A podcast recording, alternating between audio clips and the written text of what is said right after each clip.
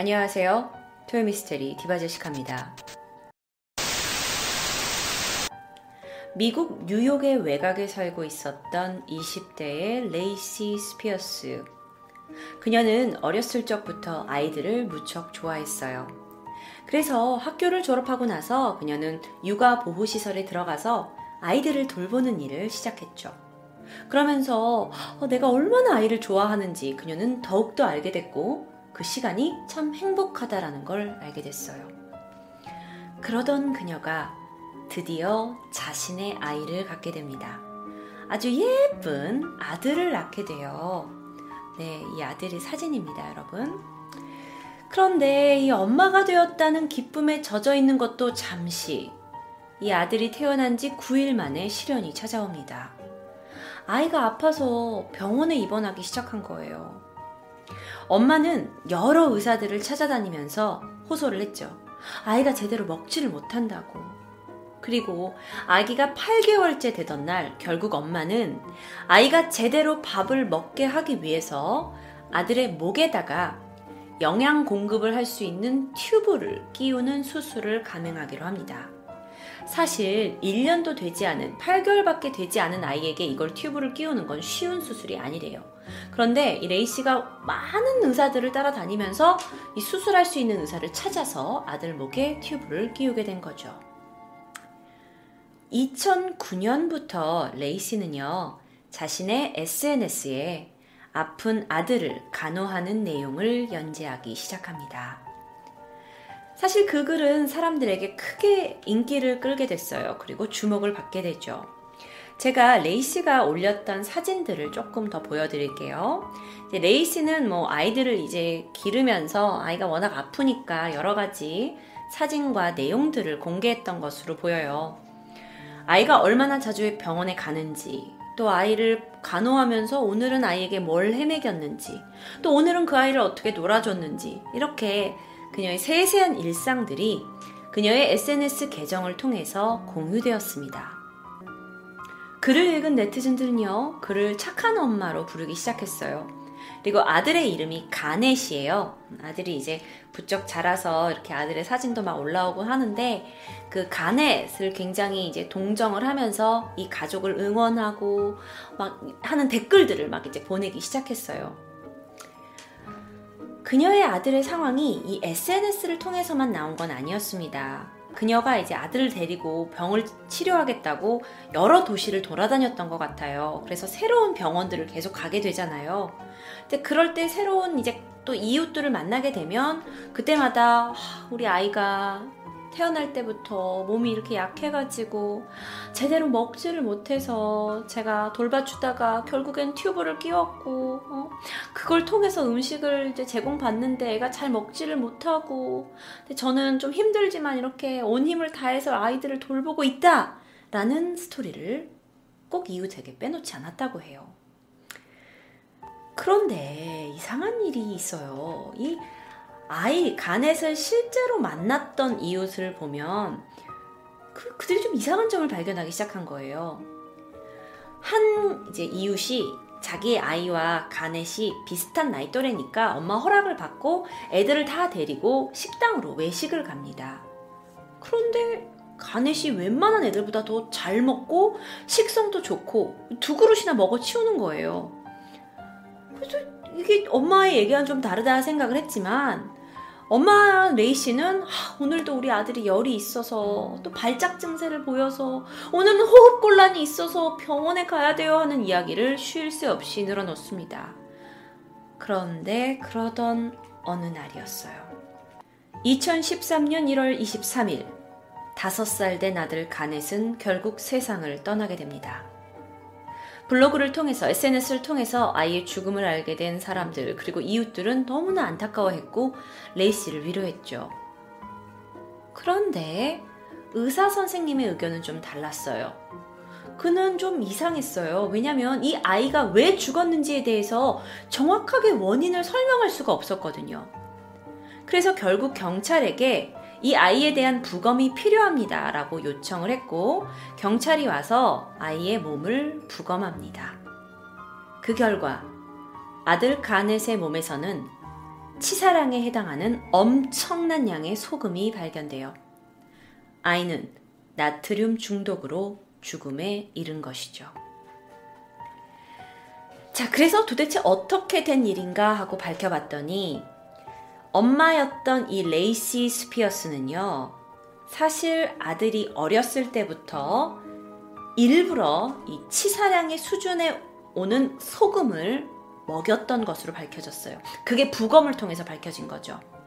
아니, 근데 그렇게 아꼈던 친아들한테 왜 고의로 소금을 먹였던 걸까요?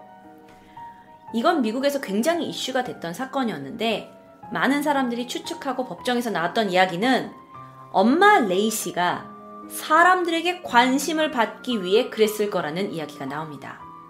즉, 내 아이가 아프니까 사람들이 관심을 보이고 나는 그거를, 어, 돌보고 있는 사람으로서 관심을 받는 거죠. 그래서 그녀가 뮌하우젠 증후군이라고 추측이 되고 있어요. 뮌하우젠 증후군이라는 게 뭐냐면요. 증상이나 병이 없어요. 그런데 거짓으로 나는 몸이 아파요. 막 그렇게 하기도 하고 또는 자해를 하기도 하고. 그래서 이게 모든 게 타인으로부터 관심을 끌고자 하는 정신질환이에요. 게다가 대리인에 의한 뮌하우젠 증후군은 보호를 하고 있는 사람이 피해자를 학대하거나 가해하거나 간호하거나 하는 여러 가지 모습을 보이면서 타인들에게는 긍정적인 반응에 관심을 받고 싶어 하는 증세인 거죠. 너무 이상하죠? 그런데 레이시가 바로 이 증후군에 속한다고 보고 있어요. 물론 그녀는 법원에 출두를 해서는 나는 아들에게 절대 해를 입힌 적이 없다라고 주장을 했고, 당신들은 나를 뮤인하우젠 증후군이 있다고 하지만 나는 어떠한 종류의 그 정신과 상담을 받아본 적이 없다라고 얘기를 합니다. 이상하게도 레이 씨는요, 이 재판에서 진술을 거부했어요. 그리고 최후 진술도 하지 않았습니다. 결국 그는 2급 살인이 인정돼서 징역 20년형을 선고받게 되죠. 지난 5년 동안 아들이 태어나면서 죽을 때까지 계속적인 소금을 아이에게 투입하면서 고통을 준 그 죄값을 받게 된 겁니다. 이 일이 아주 특이하다고 생각하실 수도 있어요. 그런데 다른 사건도 있습니다. 미국 델러스에 살고 있는 엄마 케일리 보에는요, 자신의 아들 크리스토퍼가 생후 8개월 때부터 모유 알레르기가 있다고 병원에 데려갔어요. 그런데 병원에 데려가서 부작용이 막 있다면서 폐 이식 수술을 요구합니다. 아니, 근데 우유 알레르기가 있는데 왜 폐 이식 수술을 하죠? 게다가 엄마가 아이가 계속 먹은 걸 막 토한다고 하면서 급식 튜브 꽂아달라, 산소 호흡기 꽂아달라, 막 이렇게 요구를 하는 거예요. 게다가 나중에는 주변인들에게 이제 아이가 암인데 말기다 라는 거를 알리기 시작하면서 이거를 자신의 SNS에다가 게재를 합니다. 그런데 그거에서 멈추지 않고 이 아이를 살려달라 하면서 모금 페이지를 개설하고 이 페이지를 통해서 880만 원 정도의 돈을 모으기도 했어요. 자, 사진에서 보이시는 것처럼 아들은 항상 산소 호흡기를 꽂고 생활을 했고 음식도 튜브를 통해서 섭취할 수 있었어요. 소장에 직접 영양분을 섭취할 수 있도록 수술까지 했고요. 이 어린 아들은 다 그걸 견뎌내게 됩니다. 그런데 엄마가 굉장히 극성이었나 봐요. 이 아들을 폐 이식 환자 명단에 올리려고 노력을 하게 돼요. 어, 그 이제 명단에 들어가게 되면 호스피스 생활을 하게 된대요. 그 호스피스란 건 실제로 임종을 앞둔 노인이나 또 죽음이 입박한 환자가 수명을 연장하기 위한 입원이 아니라 좀 이제 좀 그 아픈 거를 좀 덜어주기 위해서 죽기 직전까지 그런 보호 시스템이거든요. 근데 이런 걸 막 신청을 하는 거예요. 그래서 이 과정에서 뭔가 이상한 걸 느낀 의사가 그녀를 신고하게 됐고 조사국에서 나와서 아들을 조사해 봤더니 아들은 아픈 데가 없어요. 아들은 건강해요. 그런데 지난 2009년부터 2016년까지 총 300차례 이상이나 병원을 왔다 갔다 하고요. 13번이나 아이에게 불필요한 수술을 받게 했어요. 그래서 엄마는 결국 엄마 보에는 15만 달러의 보석금 그리고 어린이 상해 혐의로 체포가 됐죠. 근데 엄마가요, 그 재판장 앞에 가서도 정신을 못 차렸나 봐요. 판사한테까지 우리 아들은 걷지 못할 수도 있다라고 얘기를 했다고 해요. 의사들은 아이는 건강하고 엄마가 호소를 하는 뭐 호흡 곤란, 폐의 문제, 암 다 없다고 결론을 냅니다. 그녀는 현재 달라스 카운티 교도소에 있어요. 근데 궁금해져요. 왜 그녀는 이런 무한한 상상 속에 살고 있는 걸까요? 어, 그녀가 이제 아이의 아빠 크로퍼드라는 사람이 있는데 두 사람은 같이 살고 있지 않고 아빠는 매달 양육비만 지불했다고 해요.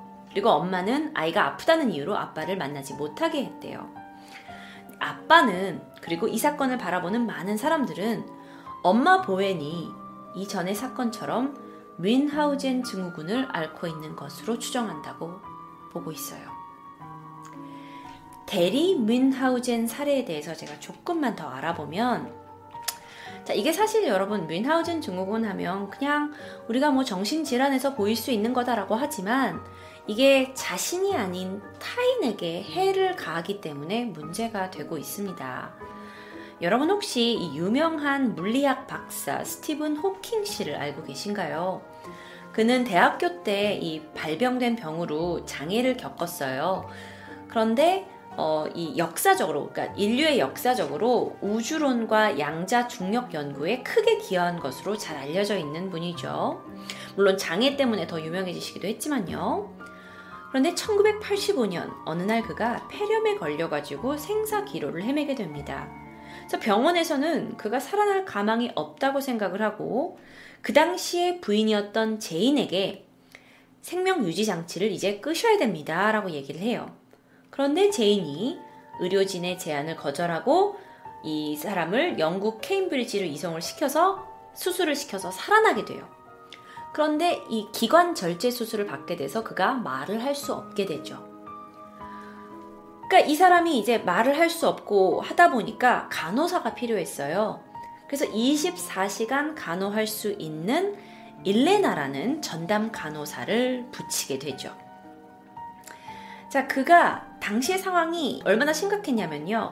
어, 아무것도 자기 혼자 할 수 없었고, 거동도 불편했고, 그 다음에 눈으로 이제 이 사람은 박사였는데 논문 한 장도 제대로 읽을 수가 없었다고 해서 반드시 전담 간호사가 있어야 됐는데 그러왔던 일레인과 이제 눈이 맞습니다. 그래서 1990년부터 그녀와 5년 동안 동거를 하고 혼인 신고를 하게 돼요. 그러니까 이혼을 하게 된 거죠. 그 전 부인과. 그런데 자, 재혼을 한 사진을 제가 좀 보여드려야 될 것 같아요. 이 두 사람이 이렇게 결혼식을 올리게 되죠. 그런데 이상한 일이 발생했어요. 스티븐 박사가 재혼을 하고 난 이후에 자주 손목이 부러지고 칼이 베이고 입술이 터지고 아마 갖가지 부상으로 병원을 찾게 되는 거예요.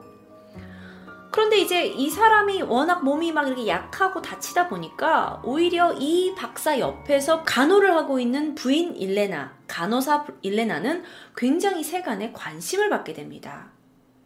하지만 여러분 예상하셨죠? 현실은 잔혹했습니다. 사실 그녀는 이 사람들의 관심을 계속적으로 받고자 호킹 박사의 몸에다가 일부러 상처를 입히고 휠체어를 넘어뜨려서 손목뼈를 부러지게 하고 되게 더운 날 여름에 정원에다가 이 남자를 내다 놓고 그가 열사병으로 의식을 잃게 하고 그래서 온 몸에 칼에 벤 자국, 멍, 자국이 있었던 거예요. 그녀는 대리 뮌하우젠 증후군을 앓고 있었던 거예요. 우리가 오늘 계속 얘기하고 있는 그 증후군이요. 남한테 관심과 사랑을 받기 위해서는 범죄까지 저지르는 그런 무자비한 사람들이에요. 참 이해가 되지 않죠. 자, 그런데 이제 이게 어떻게 밝혀지냐면, 이 호킹 박사하고 전 부인 사이에서 낳았던 아들이 아빠가 자꾸 병원에 이상한 일로 가다 보니까 이걸 이상히 여겨요. 그래서 아빠한테 물어보게 되죠. 근데 호킹 박사는 극구 부인을 합니다. 그러다가 이 일레인이란 여자가 호킹 박사를 실제로 학대하는 현장이 이웃에 의해서 사진이 찍히게 돼요. 빼박이죠. 그러니까 이 아들이 너무도 분노해서 두 사람에게 이혼을 하라고 했고 결국 두 사람은 이혼을 하게 되고 일레나는 정신병원에서 이후에 치료를 받았다는 이야기가 있어요.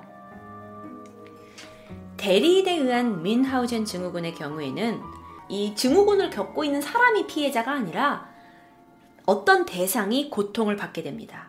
그 대상은요, 근데 보통 노인, 그리고 아동, 그리고 사회적 약자, 게다가 말할 수 없는 동물일 경우가 많다고 해요.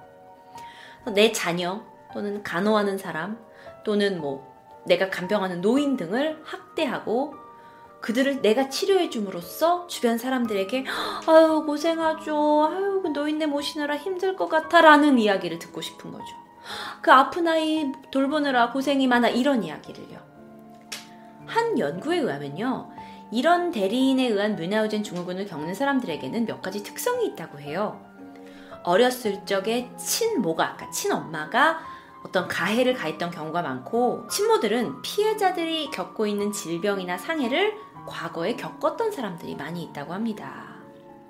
참. 특히나 저는 안타까운 경우가 이 대리인에 의한 뮌하우젠 증후군이 동물을 대상으로 일어났을 때 이건 뭐 자기가 피해자라고 말할 수도 없는 상황이잖아요. 그래서 실제로 밝혀지지 못한 경우도 많아요. 그저 하나의 정신질환으로 생각했던 뮌하우젠 증후군. 오늘 이야기를 들어보고 혹시 내 주변에는 이런 사람이 없는지 생각하게 하는 그런 내용이었습니다.